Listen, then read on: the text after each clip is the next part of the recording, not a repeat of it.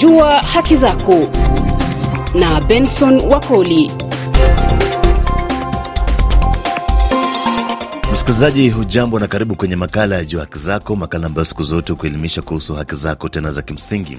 Kwenye makala ya leo tunajadili hatua ya viongozi wa dini nchini Kenya kulitaka bunge kuanza uchunguzi wa haraka kuhusiana na madai kwamba kuna njama ya makusudi ya kueneza sera za kueneza ushoga nchini Kenya. Viongozi wa dini wanadai kwamba ni mpango ambao tayari umepangwa na unalenga kutetea mashoga na watu wanaodai kutetea haki za mashoga, hulka ambayo kamwe haiendani kabisa na maadili ya jamii za Kiafrika. Karibu kwenye makala leo. Jina langu ni Benson Wakoli. Utasikia kutoka kwa wadau mbalimbali ndani ya makala haya ya Jua Haki Zako.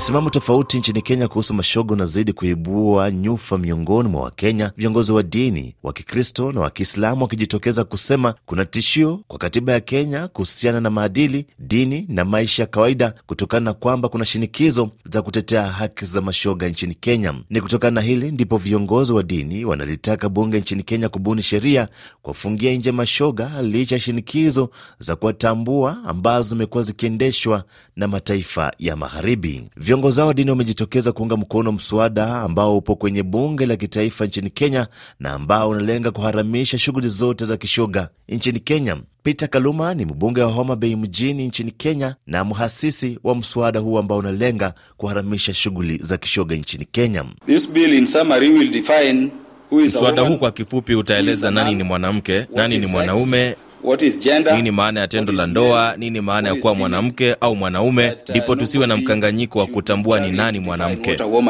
Hapa msikilizaji, najiunga na Profesa Mohamed Karama, mtafiti kuhusiana na maslahi ya jamii. Msikilizaji, nilianza kumuuliza Profesa Karama nini chanzo cha maswala haya ya ushoga nchini Kenya. Yalipokuwa mambo haya yameanza, mambo ya LGBTQI and so on, tulijaribu kuangalia uh, hali hii iko vipi katika nchi yetu, na tukaona kuwa kwanza, katika utafiti tuliofanya, tuliangalia masala ya vipi misimamo ya dini, tukakuta dini ya Kiislamu na dini ya Kikristo dini zote zinapinga sana mambo haya. Wale ambao wanahusika katika mambo haya wa pia wanaathirika katika njia za kizazi na pia kiafya, huwa wanadhurika pia. Kwa hivyo uh, kutokana na utafiti huu tukaona pana umuhimu wa sisi kuweza kuwaelezea watu madhara ama athari, japokuwa mambo haya yamesimama zaidi kwa upande wa haki za watu, lakini hizi haki katika sheria za kidini tukaona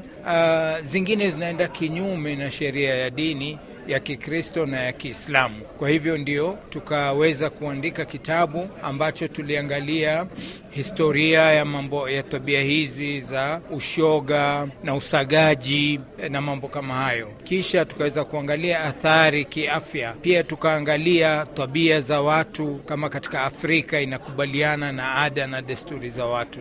E, tukaona kuwa ni kitu kigeni, lakini wale ambao wanayaleta mambo hayo wanayaleta na nguvu sana, ndio tukaona kuwa hii sasa natuletea ni shida ambayo itabidi tuelimishe watu kwa njia bora zaidi. Pengine tu kwa mtazamo wako, unahisi umaskini kwa kiasi fulani umechangia uh, maswala haya ya mashoga kwa mataifa ya Afrika? Pengine E, tumeona pia katika watu ambao wanafanya utafiti, kuna watu ambao hawajahusika katika tabia hizi za ushoga, lakini watu wengine wanalipwa wafanye ushoga Uh, ili waangaliwe watapata maradhi muda gani katika utafiti, ambayo ni kinyume sana na zile haki za jamii. Kwa hivyo umaskini unachangia sana baadhi ya watu ambao hawana njia ingine isipokuwa kuingia katika uh, tabia kama hizi ambazo hazikuwako zamani. Kwa hivyo tunayo nguvu ya kuweza kukabiliana nayo, nafikiri tutaweza kuwashinda. unahisi viongozi wa dini ambao wamekuwa hapa, si mara nyingi tumeona wakiwa na nguvu, namna mmoja wetu alidai kwamba miaka ya zamani viongozi wa dini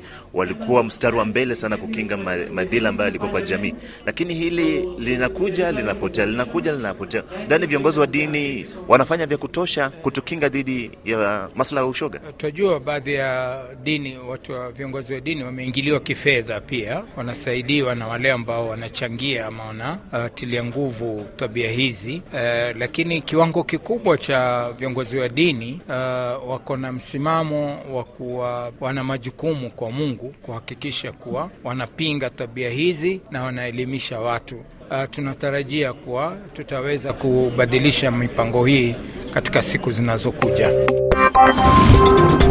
Jua haki zako na Benson Wakoli.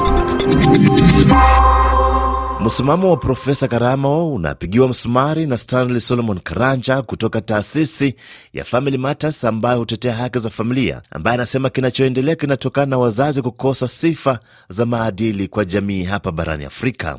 Na katika Afrika yetu kuna jambo ambalo tumegundua kwamba wazazi wengi hawana ufahamu wa maadili ambayo ni ya kijamii, mambo ya kijamii, na kwa hivyo wakati e, itikadi ambazo wasiambatani na, na maadili yetu zinapokuja, wazazi wengi wanajikuta hawana msimamo kamili. Kwa hivyo wanaogopa kuinukia jambo hili kwa sababu hawana nguvu na, na uwezo uh, kamili wa kujisatiti katika mambo ya kupigana na mambo ya ushoga.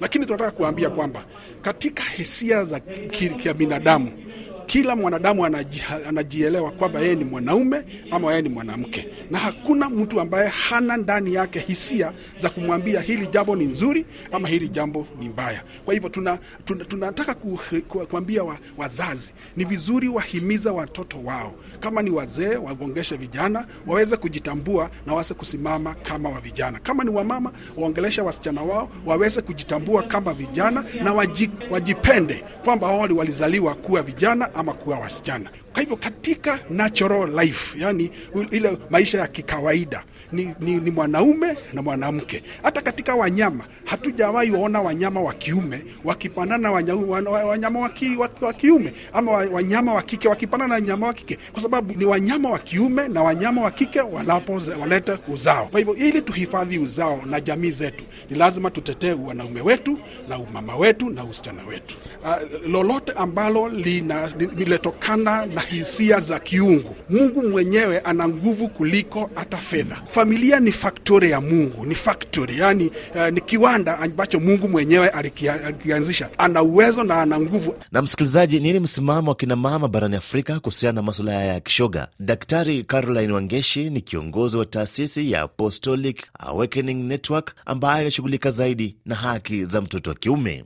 Hakutakuwa na kizazi kipya. Ukiangalia kama 20 years to come, hata 20 nimepeana miaka mingi sana, 20 years or 10 years, hatutakuwa watu watakuwa wanazaana utaanza kusikia Afrika, utasikia Kenya, na tutakio. Tunataka tuzaane kwa sababu Mungu alisema ya kwamba tuzaane na, tuja, na tujaze dunia. Mama ni kiungo muhimu sana kwa jamii. Wengi wamekuwa wakilaumu mtoto anapokuwa na malezi mabaya, wanalaumu mama. Masuala haya unahisi mama amehusika kivyovyote vile ama amelegeza familia? Ndio maana tunashuhudia masuala kama ya ushoga kwa jamii kwa sasa kuwa kwa wingi. Mwanamke kama mama, ndiyo kumekuwa na ulegevu kumekuwa na ulegevu kwa sababu ukiona mtoto wakati amezaliwa anakaa na mama kwa muda mkubwa, kutoka azaliwe, kutoka akiwa kwa tumbo azaliwe, anyonye, afanyiwe hiyo weaning, wako na mama, na hiyo ndio wakati ambaye mama anafaa kujua jinsi ya kulea huyo mtoto wa kijana ama jinsi ya kulea mtoto wa msichana, na ni mambo magani unamzungumzia huyo mtoto katika hiyo hiyo miaka aliyonayo. So wamama wa na kitu ambayo ningependa kuencourage kuwe na more seminars za wamama wafunzwe mambo ya family na jinsi ya kulea watoto, kwa sababu ukiona hiyo ulegevu, unapata labda mama ameenda kazini, ameachia mtoto house girl. House girl yeye hana kazi ya mtoto, yeye ni aende aone TV ama ashughulike na kazi iliyomleta hapo unaona. Lakini hiyo ulezi ya mama kukaa na mtoto, kumfunza, kumwelekeza, hiyo ni jambo ambayo tulimepatiwa na Mungu na mama ni wa kulea. Ni makampuni za madawa zina promote, kwa sababu sasa mwanaume anataka kuwa msichana, atadungwa hizo mashindano apate hips ama afure huku nyuma, unaona hiyo hiyo kushinda ukidungwa hizo mashindano, the pharmaceutical company ndo zinaongezeka na pesa. Kama sio kuzaana, hatungekuwa hapa. Kwa hivyo mbona tuzuie wale ambao watazaliwa kesho? Hii ni kupinga uzazi wa kesho. Na msikilizaji, kwa mtazamo wake Bi Caroline Wangeshi, ndipo nakamilisha makala leo ya Jua Haki Zako. Hadi makala yajayo juma lijalo ndani ya idhaa hii ya RFI Kiswahili. Jina langu mimi ni Benson Wakoli. Kwa heri.